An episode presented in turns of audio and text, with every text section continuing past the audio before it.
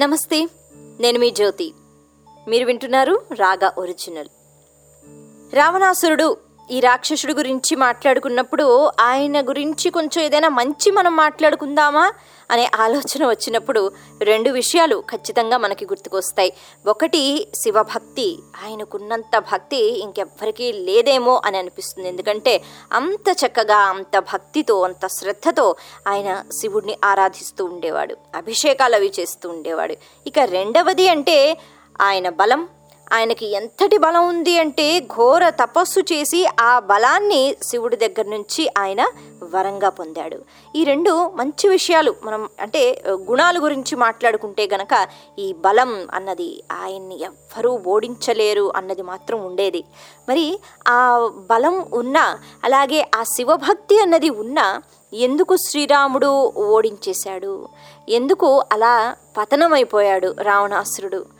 దీని గురించి మనం ఒక విషయం చెప్పుకోవాలంటే ఒక సంఘటన గురించి మనం మాట్లాడుకోవాలి. అయితే భగవంతుని అనుగ్రహం మనందరిపైన ఉంటుందండి రకరకాలుగా. ఒక్కొక్కడికి భగవంతుడు ఒక్కొక్కటి ఇస్తూ ఉంటాడు ఎన్నో వరాలని ఇస్తూ ఉంటాడు.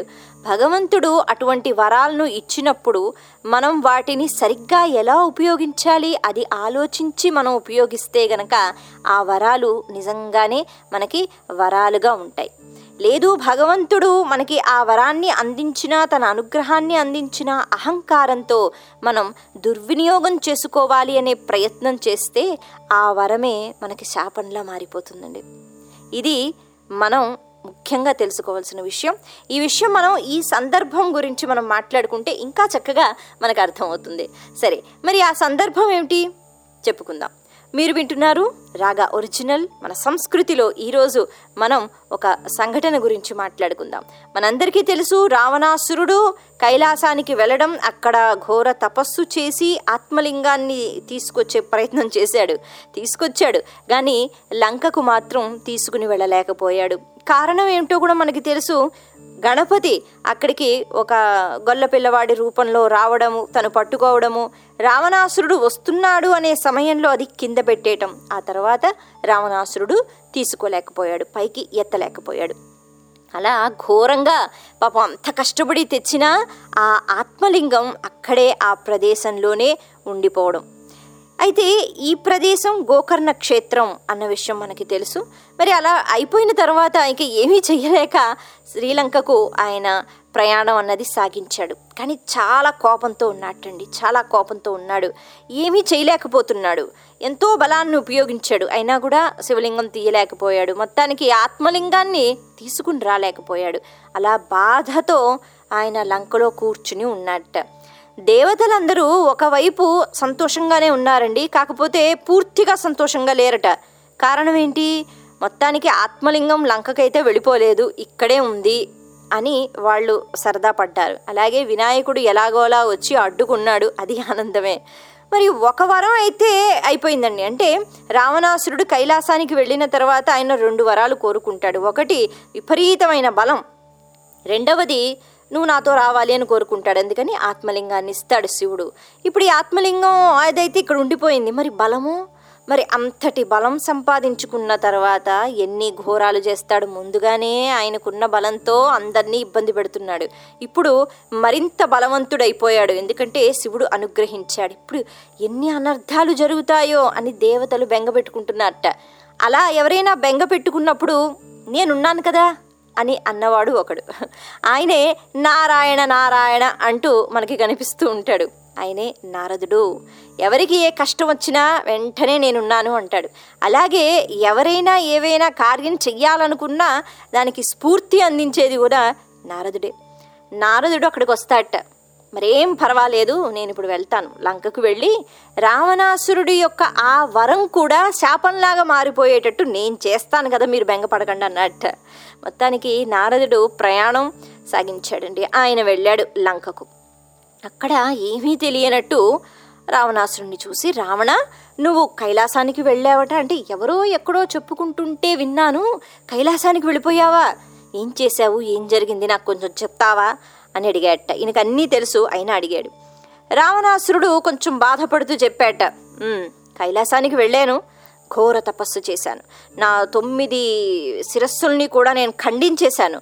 అంటే నేను వాటిని నరికి అవతల పడేశాను అంత ఘోర తపస్సు చేశాను. ఇక పదవ తల కూడా నేను నరుక్కుందామనే సమయంలో అప్పుడు ప్రత్యక్షం అయ్యాడు శివుడు. ఏం కావాలి అని అడిగాడు. రెండు వరాలు కోరాను. ఒకటి నేను మహాబలశాలిగా మారాలి అని కోరుకున్నాను. ఇంకొకటి నువ్వు నా వెంట రావాలి అని నేను అడిగాను. కాబట్టి శివుడు తన ఆత్మలింగాన్ని నాకు ఇవ్వడం జరిగింది అని చెప్తాట ఆత్మలింగాన్ని ఇచ్చాడా? మరి ఏది? ఎక్కడుంది? చూపిస్తావా? లేదు. అంటే ఇచ్చాడు. కానీ మార్గంలో ఒక గొల్ల పిల్లవాడు కనిపించాడు మరి నేను సంధ్యావందనం చేసుకుందాం అని చెప్పి ఆ పిల్లవాడికి ఇస్తే ఆ పిల్లవాడు అలా కింద పెట్టేశాడు. కాబట్టి కుదరలేదు. అదే చాలా బాధగా ఉంది. అంతగా శివుడు ఇచ్చినా కూడా నేను తెచ్చుకోలేకపోయాను. బాధపడుతున్నాను అన్నట్ట అన్న వెంటనే నారదుడు అప్పుడు తన మాటల చమత్కారాన్ని అక్కడ ఉపయోగించండి. నారదుడు అన్నట్ట. నువ్వు అలా ఎందుకు ఆలోచిస్తున్నావు? ఇందులో శివుడి కుట్ర ఉంది అన్న విషయం నీకు అర్థం కావట్లేదా? అని అన్నట్ట. అన్న వెంటనే శివుడి కుట్ర? శివుడు ఎందుకు అలా చేస్తాడు?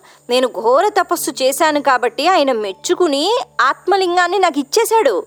ఇవ్వను అని అనలేదు కదా ఇచ్చేశాడు. అవును ఇచ్చేశాడు. కానీ నువ్వు ఇక్కడికి తెచ్చుకోగలిగావా? లేదు కదా. అక్కడ ఆ విఘ్నాన్ని ఎవరు కలిగించారు? అది కూడా శివుడే కలిగించాడు. ఇది నువ్వు ఎందుకు ఆలోచించట్లేదు? నీకు వరం ఇవ్వాలని ఇచ్చినట్టుగానే వరాన్ని ఇచ్చి మళ్ళీ వెనక్కి తీసేసుకున్నాడు. శివలింగాన్ని నువ్వు తెచ్చుకోలేకపోయావు. అయిపోయింది ఒక వరం గురించి. రెండో వరం బలం.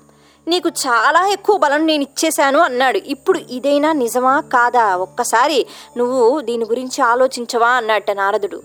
అదేమిటది? బలం ఆయన నాకు ప్రసాదించాడు. అంటే నేను మరింత బలవంతుణ్ణి అయిపోయాను. దీని గురించి మళ్ళీ ఆలోచించేది ఏమిటన్నట్ట అలా కాదు. ఇప్పుడు ఒక వరం అంటే ఆత్మలింగాన్ని ఎలాగో నువ్వు తెచ్చుకోలేకపోయావు. అయిపోయింది. మరి నిజంగానే నీకు బలం ఉందా లేదా? ఎలా తెలుస్తుంది? మరి ఆ బలాన్ని ఒకసారి ఉపయోగించి చూడవా?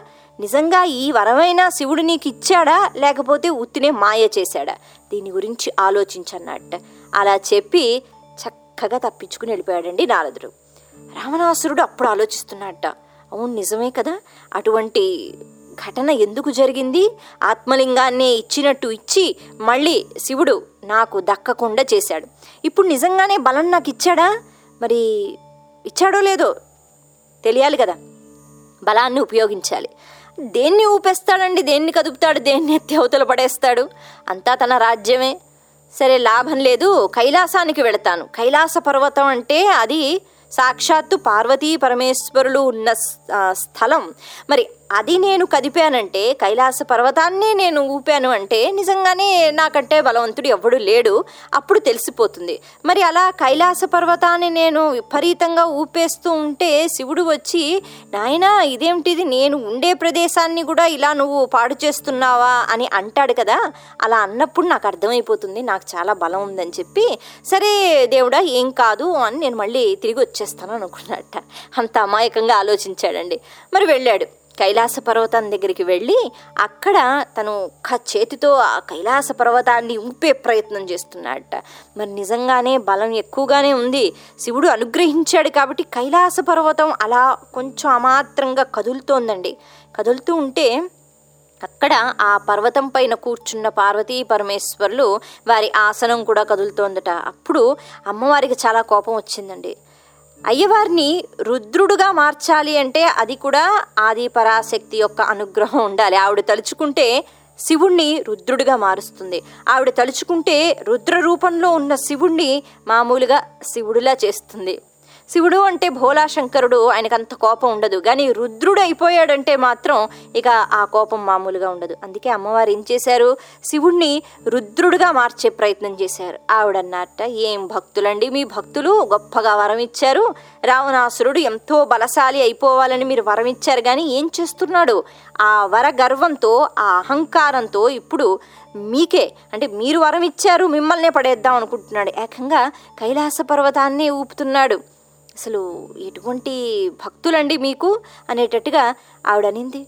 శివుడికి చాలా కోపం వచ్చిందట. నేను వరాన్ని ఇస్తే మళ్ళీ వచ్చి నా కొండనే కదిపేస్తున్నాడా? ఆ అహంకారంతో. సరే అక్కడి నుంచి ఒక అరుపు అరిచేటండి ఏంటి నువ్వు చేస్తున్న పని? కైలాసాన్నే కదిపే ప్రయత్నం చేస్తున్నావా? రావణాసురుడు అంటాడట అక్కడి నుంచి. అంటే వాళ్ళకి అవన్నీ వినిపిస్తాయండి ఆ శక్తులు ఉంటాయి. రావణాసురుడు అన్నట్ట అవును మరి బలం ఉంది అంటే ఆ బలం ఎంత ఉంది అన్నది నేను చూడాలి కదా ఈ కైలాసాన్ని నేను కుదిపేస్తాను అప్పుడు కానీ నాకు అర్థం అవుదని అనుకున్నట్ట. శివుడు వచ్చి ఇక ఆపై మేము భరించలేకపోతున్నాము అంటాడేమో అని అనుకున్నాడు కానీ శివుడు ఎందుకండి అలా అంటాడు? రావణాసురుడు ఒక రాక్షసుడు మరి శివుడు ఆయనకున్నంత బలం ఇంకెవరికీ ఉండదు కదా. ఆయన ఏం చేశాడు? వెంటనే అన్నట్ట ఆగు అక్కడే. నిన్ను నేను శపిస్తున్నాను. ఆ శాపం ఏమిటి? నీకు నేను వరం ఇచ్చాను. అంటే నువ్వు ఎంతో బలశాలిగా మారిపోతావు అనే వరాన్ని నేను ఇచ్చాను. కానీ ఆ వరంతో నీకు చాలా అహంకారం వచ్చేసింది. ఇప్పుడు ఆ వరాన్ని నువ్వు ఉపయోగించుకుంటున్నావు. ఎలాగా? ఎవరి కోసం ఉపయోగిస్తున్నావు? అంటే దుర్వినియోగం చేస్తున్నావనే చెప్పాలి. ఇలా చేస్తున్నావు కాబట్టి ఈ బలం ఏదైతే ఉందో నువ్వే బలవంతుడివి అని నువ్వు ఎలాగైతే అనుకుంటున్నావో మరికొద్ది రోజుల్లో అంటే రోజుల్లో అంటే రోజుల్లో అని కాదు మరికొద్ది సమయంలోనే ఈ బలం ఏదైతే ఉందో ఆ బలం ఉంది అన్న అహంకారం ఏదైతే ఉందో అదంతా కూడా ఎక్కడికో వెళ్ళిపోతుంది ఎందుకంటే నీ అంతం అన్నది త్వరలో అది నిర్ణయించబడింది. కారణం ఏమిటి? ఎందుకు అంటే నువ్వు ఇలా నీ అహంకారాన్ని ప్రదర్శిస్తున్నావు. కాబట్టి నేను శపిస్తున్నాను అని అంటాట శివుడు. ఇక్కడి నుంచి వెళ్ళిపో. అయితే మనకి కొన్ని కథల్లో శివుడు వెంటనే రావణాసురుడు చెయ్యి అంటే ఆ చేత్తో కైలాసాన్ని ఎత్తుతున్నప్పుడు ఒక్కసారి శివుడు కాళ్ళు గట్టిగా ఆ పాదాన్ని మోపినప్పుడు కైలాస పర్వతం కింద రావణాసురుడు యొక్క వేళ్ళు అంటే చేతి వేళ్ళు ఉండిపోయి నలిగిపోతూ ఉంటే ఆయన భరించలేక మళ్ళీ ప్రార్థిస్తే గనక శివుడు అప్పుడు క్షమించి సరే ఇక్కడి నుంచి పో అనేటట్టుగా ఆయన చెప్పడం జరిగింది అని మనం కొన్ని కథల్లో వింటూ ఉంటాం. ఏది ఏమైనా కైలాస పర్వతాన్ని కదిపేస్తాను ఊపేసి కింద పడేస్తాను అని అనుకుంటాడు. ఎందుకు ఆలోచన వచ్చింది అంటే అహంకారం. మరి ఆ అహంకారం ఉంది కాబట్టి వరం కూడా శాపంగా మారిపోయింది. అక్కడి నుంచి లంకకు మళ్ళీ వెళ్ళిపోతాడు రావణాసురుడు.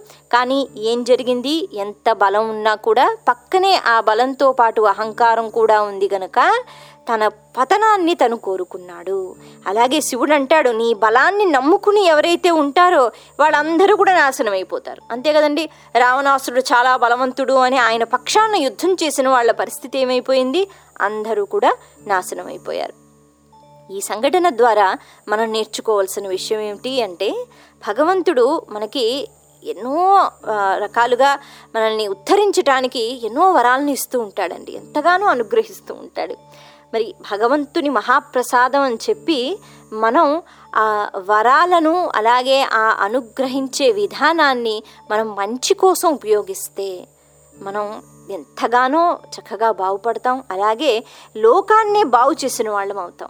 కానీ మనకున్న ఆ వరాలు ఏవైతే ఉన్నాయో వాటిని దుర్వినియోగం చేసుకున్నాము అంటే అవి ఎవ్వరినీ ఏం చెయ్యలేవు కానీ మన పతనం వాటితోనే జరుగుతుంది. అందుకని అహంకారం మాత్రం ఎప్పుడూ మంచిది కాదు. ఈ విషయం మనకు అర్థమవుతుంది. ఇటువంటి సంఘటనల గురించి కథల గురించి మనం మాట్లాడుకున్నప్పుడు.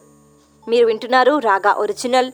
మన సంస్కృతిలో ఈరోజు మనం రావణాసురుడు సంపాదించిన వరాలు అవి శాపాలుగా ఎలా మారాయి? దీని గురించి మనం మాట్లాడుకున్నాం.